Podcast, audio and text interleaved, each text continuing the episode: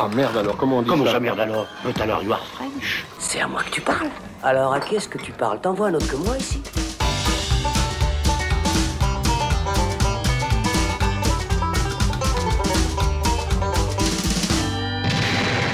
Bonjour à tous, c'est Robin et bienvenue dans le Shot, la version courte du Saloon où il sera question aujourd'hui du Prince oublié. Nouvelle réalisation de Michel Hazanavicius, le français, à qui on doit notamment les incroyables OSS 117 de 10 artistes ou plus récemment du Redoutable. Alors que Michel a refusé d'embarquer sur le projet du troisième film de Hubert Bonisseur de la Batte, il revient avec un nouveau long métrage dont nous allons parler aujourd'hui avec Thibaut Ducret. Salut Thibaut. Salut Robin. Dans ce Prince oublié, nous retrouvons notamment Omar Sy, François Damiens ou encore la compagne de Michel Bérénice Bejo pour un film sensiblement plus familial, voire même enfantin de ce qu'il a pu faire euh, par le passé. Il nous raconte ici l'histoire de Jibi, un papa célibataire qui invente chaque soir une histoire pour endormir euh, sa petite fille de 8 ans, Sophia. Mais trois ans plus tard, eh ben, Sophia, elle grandit et ne semble plus forcément avoir besoin des histoires de son papa. Alors, première question Thibaut, c'est clair que quand on a un passif, en tout cas dans l'humour, euh, comme euh, des OSS 117, où on aurait pu aussi leur ajouter euh, le grand détournement, la, la classe américaine qu'il avait fait pour, pour le compte de Canal+, on n'est pas vraiment dans de l'humour qu'on peut appeler grand public ou familial. Donc, Michel Hazanavicius teste un une nouvelle forme de comédie, et qu'est-ce que ça donne? Alors effectivement, ça peut paraître surprenant de voir Azanavicius s'attaquer à ce genre de projet, mais finalement c'est assez, euh, assez logique par rapport à, ce qu'il a toujours fait, c'est-à-dire que c'est un cinéaste qui a toujours euh, exploré dans chacun de ses films un genre différent. Euh, tu l'as dit, il est passé par le film muet avec The Artist, le biopic avec Le Redoutable, le film de guerre aussi avec son film un peu plus méconnu qu'est The Search, et évidemment la, parodie d'espionnage avec euh, les OSS 117. Euh, et donc il a toujours exploré un petit peu différents, différents genres et il se les a réappropriés euh, de façon plutôt intéressante, je trouve, à chaque fois. Et là, effectivement, c'est la première fois qu'il s'attaque au film euh, pour enfants. Avec un mélange, tu me, tu me disais avant qu'on commence l'enregistrement, entre Pixar et du Terry Gilliam. Je Exactement. t'avoue que là, tu m'as intrigué. Oui, oui. Alors euh, moi, c'est aussi ce qui, ce qui m'intéressait dans le projet, c'est que euh, on est un, peu dans du Terry Gilliam parce qu'on a une histoire qui va nous parler de, de l'imaginaire et du pouvoir des histoires, puisque comme tu l'as comme tu l'as posé, c'est euh, ça, parle d'un d'un papa veuf qui raconte chaque soir une histoire à sa fille, qui les met en scène tous les deux dans, dans ses histoires. Elle dans le rôle de la princesse à sauver, et lui dans le rôle du, du valeureux prince qui va combattre les méchants, les dragons et, la sauver à la fin. Et, et finalement, on a, on a, comme aussi dans euh, Vice Versa, ce qui nous amène à Pixar, une histoire de, passage à, l'âge adulte. Et ça, euh, d'ailleurs, Azanavicius l'assume complètement. Il dit lui-même qu'il a voulu faire euh, un film grand public, mais qui est quand même un propos pointu à la Pixar. Il le dit texto. Et on a, en fait, comme dans Vice Versa, une histoire de passage à l'âge adulte avec une jeune fille qui va devoir, bah, qui va devoir affronter les difficultés de, la préadolescence, finalement.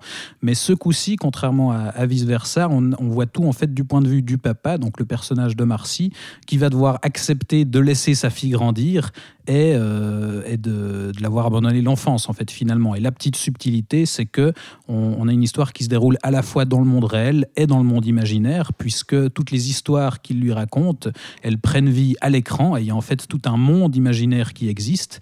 Et, le, prince euh, que raconte justement euh, le papa, il prend vie aussi sous les traits d'Omar Sy. Donc on a en parallèle la version réaliste du père Omar Sy et la version fictionnalisée du prince aussi incarné par Omar Sy qui va se voir remplacé dans l'imaginaire de la petite fille en fait par un prince beaucoup plus jeune parce que évidemment que la jeune fille commence à s'intéresser aux garçons Et forcément. et, et, Et bah, ce prince Bah dont ouais. le titre va être euh, peu à peu oublié et mis de côté.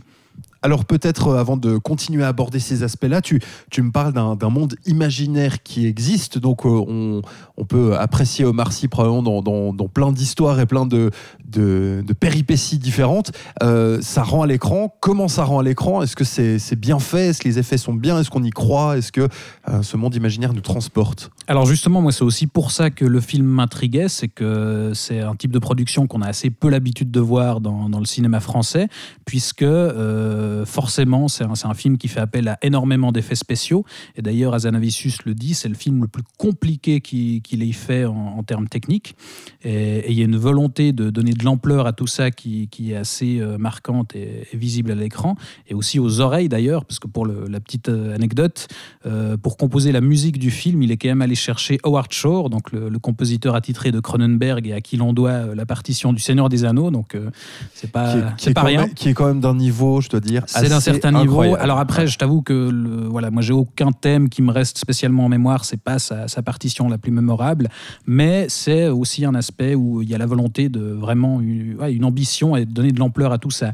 Après, en termes visuels, on pourrait en fait considérer, c'était déjà visible dans la bande-annonce, les quelques images qu'on voyait, on pourrait trouver la direction artistique un peu trop euh, criarde et, et kitsch. C'est vrai qu'il y a beaucoup de jaune, il y a beaucoup On est dans quelque chose de, très coloré, mais en fait, finalement, c'est assez cohérent parce que, en fait, on est dans l'imaginaire d'un enfant, donc forcément qu'on a des couleurs pétantes, des décors euh, grandiloquents et un bestiaire euh, assez improbable. Et d'ailleurs, ça, c'est une des grandes qualités du film aussi, c'est qu'on explore vraiment l'imaginaire. Ça aussi, c'est quelque chose que je trouve intéressant, chez Azanavicius, c'est que c'est quelqu'un qui, respecte, enfin, qui, c'est un vrai cinéphile, quoi, qui, respecte l'imaginaire, qui, a des références et qui, qui aime les, voilà, les, les, mettre à l'écran, les digérer. Et on a justement tout un bestiaire assez improbable, euh, même, même dans l'arrière-plan, on a par exemple un moment euh, une forme humanoïde qui passe et qui est en fait un, sachet rempli d'eau avec un poisson rouge à l'intérieur. Il, y a toute une séquence avec, euh, là aussi c'est intéressant, des, personnages entièrement en image de synthèse mais qui sont en même temps transparents. Et il y a par exemple un, petit cow-boy euh, qui a un corps anormalement long mais qui a des tout petits bras. Du coup, il n'arrive pas à atteindre ses colts. Donc il y, a des, idées comme ça assez rigolotes. Ce cow-boy d'ailleurs, il est, il doublé par Eric Judor, donc ça ajoute un petit, un truc bien sympa.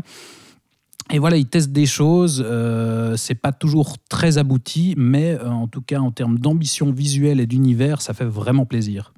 Et euh, en termes d'humour, est-ce qu'on peut.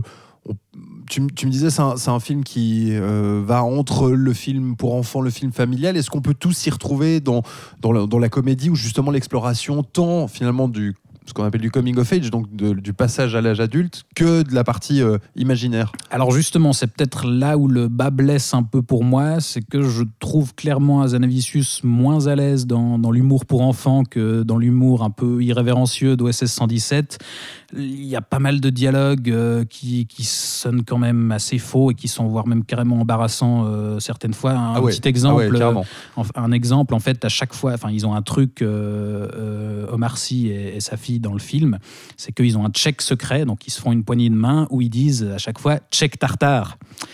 Voilà, ça, te donne une petite idée de, de, l'humour et, du niveau des vannes qui, qui, fait un peu grincer les dents par moment.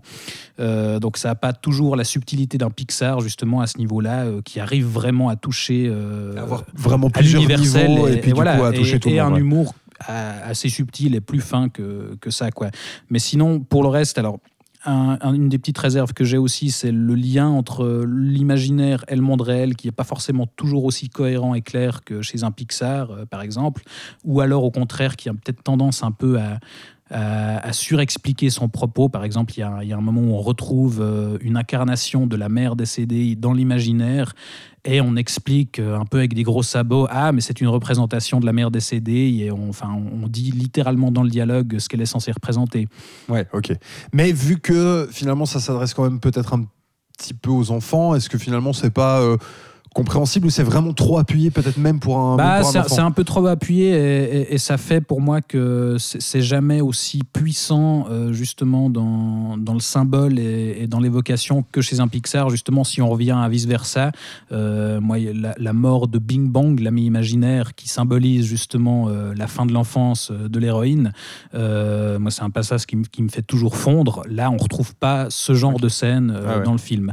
Mais pour le reste ça n'empêche pas qu'il y a quand même de l'émotion, que le, surtout le rapport entre les différents personnages marche assez bien. Euh, et il y a justement cette idée qui est assez intéressante, je trouve, d'avoir deux romances en parallèle, en parallèle puisque d'un côté, euh, la fillette, en fait, euh, découvre gentiment l'amour et commence à s'intéresser, voilà, elle flash sur son premier garçon. Qui va donc remplacer Omar Sy. Voilà, qui va avoir une incarnation en jeune prince dans son imaginaire. Et en parallèle, en fait, on a le personnage de Sy qui va peu à peu accepter de s'intéresser aussi à de nouvelles femmes après le décès de son épouse, et notamment à sa voisine qui est incarnée par Bérénice Bejo, et va se nouer entre eux une relation assez intéressante. Et d'ailleurs, une des qualités du, casting, du, film, je trouve justement, c'est son casting. Omar Sy, alors certains n'en peuvent plus aujourd'hui de Marcy qu'on voit partout dans des comédies de, pire en pire, mais là je trouve qu'il est, il est assez bien exploité dans ce rôle-là. Bérénice Bejo est, assez chouette dans le rôle de la voisine un peu fofolle. Quoi. Et on a aussi euh, la présence de François Damiens, qu'on avait déjà pu voir chez Azanavicius dans, dans les OSS 117, qui là joue le méchant des rêves, qui s'appelle Prit Prout. Donc là aussi, on est dans du truc euh, un peu de bac à sable, mais, euh, mais qui marche plutôt bien. Donc voilà, c'est un film assez imparfait dans, dans, l'absolu, euh, que c'est clairement pas le meilleur film de Michel Azanavicius. J'irai jamais prétendre que c'est euh, le meilleur film pour enfants ou tout public qu'on puisse voir à présent. Euh, mais malgré tout, voilà, il y a de l'ambition, il y a une envie qui fait plaisir dans le cinéma français. Et ne serait-ce que pour ça, moi j'ai quand même envie d'inciter les gens à aller le voir et de saluer l'effort. quoi. Ouais, puis je pense aussi que si tu dis qu'il y a beaucoup d'effets, il y a quand même pas mal de moyens, on se doute qu'ils doivent, euh, ils doivent aussi bien s'éclater. Enfin, franchement, je pense que une bande d'acteurs comme ça, tu les mets, bon, alors là, euh, tu, tu dois battre un dragon euh, ou je sais pas quoi. Je pense qu'il doit y avoir aussi des, des moments assez fun de simplement de, de on profite de, de, de, ce film et de ce que ça peut nous offrir, notamment en termes d'imaginaire. Oui, oui, et puis c'est, puis c'est une fois de plus l'occasion pour Michel Zanavicius aussi de, de, rendre hommage au cinéma, parce que c'est toujours quelqu'un qui a exploré aussi l'envers du décor de, la production d'un film. C'était évidemment euh, toute l'histoire de The Artist, mais on avait aussi ça dans Le Redoutable, par exemple. Et là, en fait, euh, le monde imaginaire ressemble aussi pas mal, d'ailleurs, à une séquence de vice-versa, où on voyait comment étaient créés les rêves, où on était dans un studio de cinéma. Bah là, c'est pareil, en fait, toutes les histoires que raconte Omar Sy, elles sont euh, mises en place dans un studio de cinéma avec euh, les personnages du prince, etc., qui sont des acteurs euh, qui incarnent ces histoires-là. Donc là, là, il y a aussi un petit jeu sur la fiction qui est plutôt sympa à ce niveau-là. Et donc, encore une fois, Michel Hazanavicius prouve qu'il aime le cinéma et qu'il aime l'explorer et nous le montrer. Et donc, ça peut faire, pourquoi pas, une bonne recommandation de sortie familiale ou si vous êtes encore euh, un grand enfant, voilà, pourquoi pas. Euh. Bah, même si c'est imparfait, je pense que ça vaut la peine d'encourager ce genre de tentative parce que, euh, voilà, quel que soit le résultat final, moi, c'est des idées de base que j'ai envie de voir plus souvent, des projets que, voilà, que j'ai envie d'encourager. Merci Thibaut de nous avoir donné envie d'aller euh, découvrir euh, la nouvelle réalisation de Michel Azania-Vicius, Le Prince oublié, qui sort donc euh, le 12 février dans les salles obscures. Merci à toi, Robin. Voilà. Et puis euh, d'ici là, eh bien, euh, vous savez que vous pouvez retrouver évidemment tous nos épisodes en podcast sur les différentes plateformes, euh, que ce soit YouTube, Spotify, SoundCloud et autres. N'hésitez pas à nous dire, pourquoi pas, si vous avez, quand vous aurez vu, eh bien, le prince oublié de nous dire ce que vous en avez pensé. On vous retrouve très très prochainement dans le saloon pour un nouvel épisode. D'ici là, portez-vous bien. Ciao, ciao.